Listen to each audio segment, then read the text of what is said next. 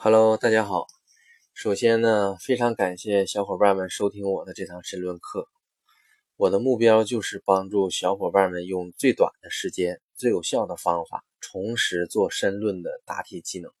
话不多说，我们下面马上开始。那么今天我们这堂课主要解决三个方面的问题。第一个就是什么是申论，申论的本质是什么？第二个。非常重要，就是想答好申论，那么就一定要有全局观。第三个就是答申论要有逻辑思维。好，那我们从第一个开始，什么是申论？申论的本质是什么？很多小伙伴一定有注意到，我开篇讲的是帮助各位重拾申论的答题技能。重拾的意思就是，各位小伙伴其实，在从小到大的学习过程当中，在潜意识里就应该知道申论该怎么回答，就应该有自己的价值观、人生观。那么，你们应该有自己的想法。其实，这就是申论考的，也是最基本的申论，考你对待一个问题、一个现象怎么看、怎么认为、怎么去解决。然后呢，偶尔还会考你一下，把自己的想法梳理好，写一篇文章。这其实不就是申论里面的应用文和大作文吗？没有什么难的，只是我们把申论想的太神秘而已。其实申论的本质就是选人用人的考试。好多人报同一个岗位，从这些岗位当中选人出来。那么选谁？怎么选？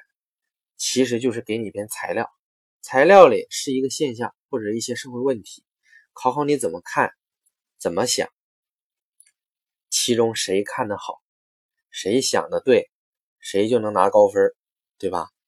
这也就是申论，就是申论考试的最根本的意义，是申论最本质的东西。这就相当于是你到了一个面试的场合，一个面试官，啪。扔给你一沓报纸，告诉你这是今天什么某版某版最重要的一版报纸，这上面写的是一些关于政策性的一些文件或者要闻，或者是跟咱们公司企业相关的一些新闻。然后呢，让你看看完之后呢，问你你在这篇文章看完之后，你学到了什么？你懂了什么？或者是你觉得什么？你认为怎么样？然后把你的想法说出来，然后面试官听你说的怎么样，跟他心里想的是一样的，那么你你就。OK 了，你就可以被面试了，就是你就可以被录用了。其实这跟申论是一个道理。因此，既然知道了申论的本质，那我们就要对症下药。这就是今天我说的，申论想要拿高分，一定要无招胜有招。意思是什么呢？答申论一定不能模板化。强调一遍啊，答申论一定不能模板化。一定要不要不要去什么学习呀、培训呀之后，然后有好多老师讲，说概括题怎么答，对策题怎么答，然后大作文怎么弄。如果你这样做了，我跟你讲，基本上是全军覆没，拿不到高分。为什么呢？因为你学的和别人学的一样，你回答的和别人答的也一样，别人也这么答。假设你俩考同一个岗位，那你说选谁呢？答的都一样吗？难道是看谁字儿好看吗？其实有一点点原因，但是不是决定性的，对吧？完全不是，这就是现在所谓的网红脸。什么叫网红脸呢？就是好多女孩子到整容院里面去，都整成了一个样子。你在大街上看到的女孩子都长一个样子，你看久了，你难道能分出来谁好看吗？你会觉得谁好看吗？不会，最后结果就是都不好看。因为看腻了，所以申论想要拿高分，就要个性化。个性化就是这个无招胜有招。注意，我说的这个个性化，不是让你另类，而是要你在答题的过程当中，结合自己的见解，有自己的见地，有自己的想法，让阅卷人看到你和别人不一样的地方。当然，这个个性化是结合所谓的模板的，就是要青出于蓝而胜于蓝。你不能让别人看到你结合模板的痕迹。比如说，答概括题的时候，怎么样才叫有个性呢？字写好一点，比别人好看，这也算个性。概括时，通过平时大量的练习，概括的比别人更精准、更到位，再结合一些自己的想法，在有需要的时候，这就是个性，就是不一样的地方。你不要怕麻烦，只是照搬。说是在培训机构的时候，老师教你怎么答，你就怎么答，那样体现在卷面上的和别人拉不开差距。怎么样才能打高分？根本就打不了高分。那如果不打高分，你怎么能脱颖而出成功上岸呢？好，那接下来我们说第二个问题，想打好申论，就一定要有全局观。全局观很重要。解释一下，就是结合当今社会的热点问题，结合自己平时的所见所学，给你一个问题，哪怕不给你大段大段的材料，不给你材料一、材料二、材料三、材料材料七、材料八等等，就是单纯的问你一个问题，你能不能知道问题出在哪，原因在哪，如何提出针对这个问题的解决的对策？你要知道大方向，知道主要问题在哪里。这就是全局观，这跟平时的积累有关系，但是也是可以练习的，也是可以快速得到这个技能的。需要小伙伴们平时多关注一些社会的热点问题，比如说坚持看看新闻联播、焦点访谈等等。其实全局观就是帮你建立一个完整的答题框架，这有利于你答好申论，找准采分点。在材料中寻找答案的时候，比别人更快、更准、更全。我给大家举个例子，现在没有材料，单纯的谈一个问题。嗯，比如中国式过马路，就是在国内的一些地方，有些人在过马路的时候呢，不会去看红绿灯，单纯的就是看路上，哎，有没有车，或者是车少了，然后呢，就聚集一群人，然后我开始闯红灯过马路，你就跟着走了。然后你看着别人这么做，这么做呢，你就随着大众就跟着就走过去了，这就是中国式过马路。那么产生这样的一个问题的原因是什么呢？怎么解决呢？首先，这肯定不是一个好的现象，对吧？其实解决这个问题很简单，就需要你具有全局观，代入式的去解决这个问题，不需要材料，需要的是思考。比如说出现这个现象，那么。你想啊，政府是不是肯定有原因？比如说监管不到位，这个信号灯这个路口，对吧？没有人看着，没有人管，那自然就没有人遵守这个规章制度啊，对吧？那顺着这个思路，那也可能是不是有些是因为规章制度不完善，赏罚不分明，对吧？或者说是发现有人违规了，但是没有处罚，或者是说处罚的太少，无所谓，所谓的这个。违法成本太低，对吧？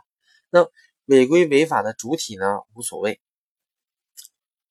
那么还有可能是什么呢？是红绿灯的时间，就是是不是红绿灯位置设置啊、时间设置啊不合理？有可能是红绿灯红灯长，绿灯短，对吧？然后呢，等待的时间过长，过马路的时间过短，所以就导致这个过路的行人呢比较着急，等不了，对吧？你想想，他不着急。他干嘛闯红灯啊，对吧？那么他着急的原因是什么呢？可能是上班赶时间，对吧？也可能是上班赶时间，这个其中有几个原因。一方面是什么呢？因为堵车；一方面呢，因为起来晚了，对吧？有事耽误了。一方面是不是也可能因为是企业，呃，这个上班这个时间设置的不合理，对吧？非要赶这个早高峰、早高峰、晚高峰，你说去上班？路上还堵车，然后呢，之前那天晚上没休息好，起的还还还没起来，时间耽误了，这这都有可能，对吧？都要想到。那么还有可能是什么呢？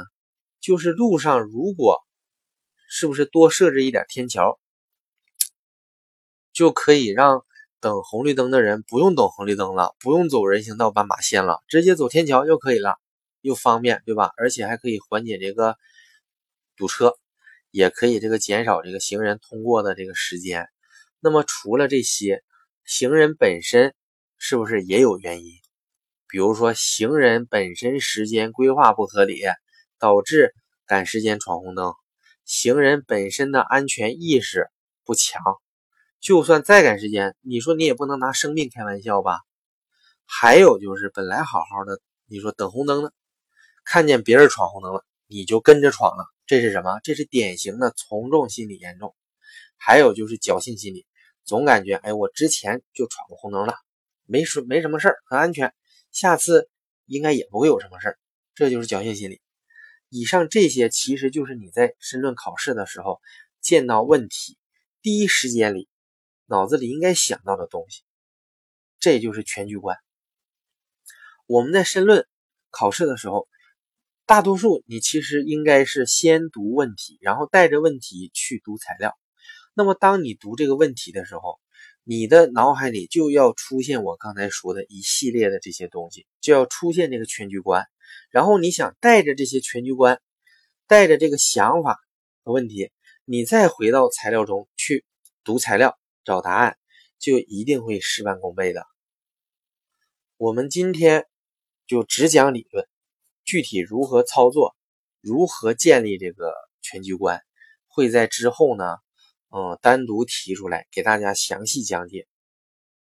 所谓的“工欲善其事，必先利其器”，我个人认为全局观其实就是打好申论的制胜法宝，它非常重要，非常重要，非常重要。重要的事情说三遍，大家一定要好好的理解。我刚才讲的这个全局观，然后呢，在申论答题的时候，帮助自己建立这个全局观，建立这个答题框架，用这个全局观去解决申论的一切问题，就迎刃而解了，非常简单。好，那我们接下来呢，讲第三个问题，就是答申论要有逻辑思维，这种思维啊，是和刚刚我讲的申论的全局观相配合的。它的前提就是你要先建立这个全局观，也就是这个答题框架，在这个框架下，利用逻辑思维去拓展思考。这个全局观相当于是一个制高点，那么逻辑思维就是从点到面的扩散思考的过程，讲究的是广度和延伸。简单来说，就是延续性思考。你想到一了，你就要想到一之后是二，然后三四五六七等等。不管是全局观还是逻辑思维，都是可以通过练习快速获得的。当你获得之后，你会发现，回过头来再做申论，不费吹灰之力。这就是我曾经和人讲过的问题：申论的三个度，高度、深度、广度。高度指的是全局观，深度。是指的是问题的本质，广度其实指的就是逻辑思维，它需要以点带面扩散。好的，小伙伴们，今天的三个问题讲到这里呢，就讲完了，是不是有些意犹未尽呢？时间很短，对吧？但是其实没有关系，请大家呢关注我，并收藏这个申论课程，我会逐节上传完整的课程。然后呢，来帮助大家用最短的时间、最有效的提高自己的申论成绩。一共十几节课程，平均每节课十几分钟。大家呢，只需要每天用一些零散的碎片时间，比如说早上起床刷牙的时候、蹲马桶的时候、挤公交的时候、坐地铁的时候，都可以听一节我的这个课程。然后呢，多听几遍。不会的地方反复听，反正时间很短嘛，对吧？只要你这样做，就一定能在考试当中脱颖而出，成功上岸。谢谢大家。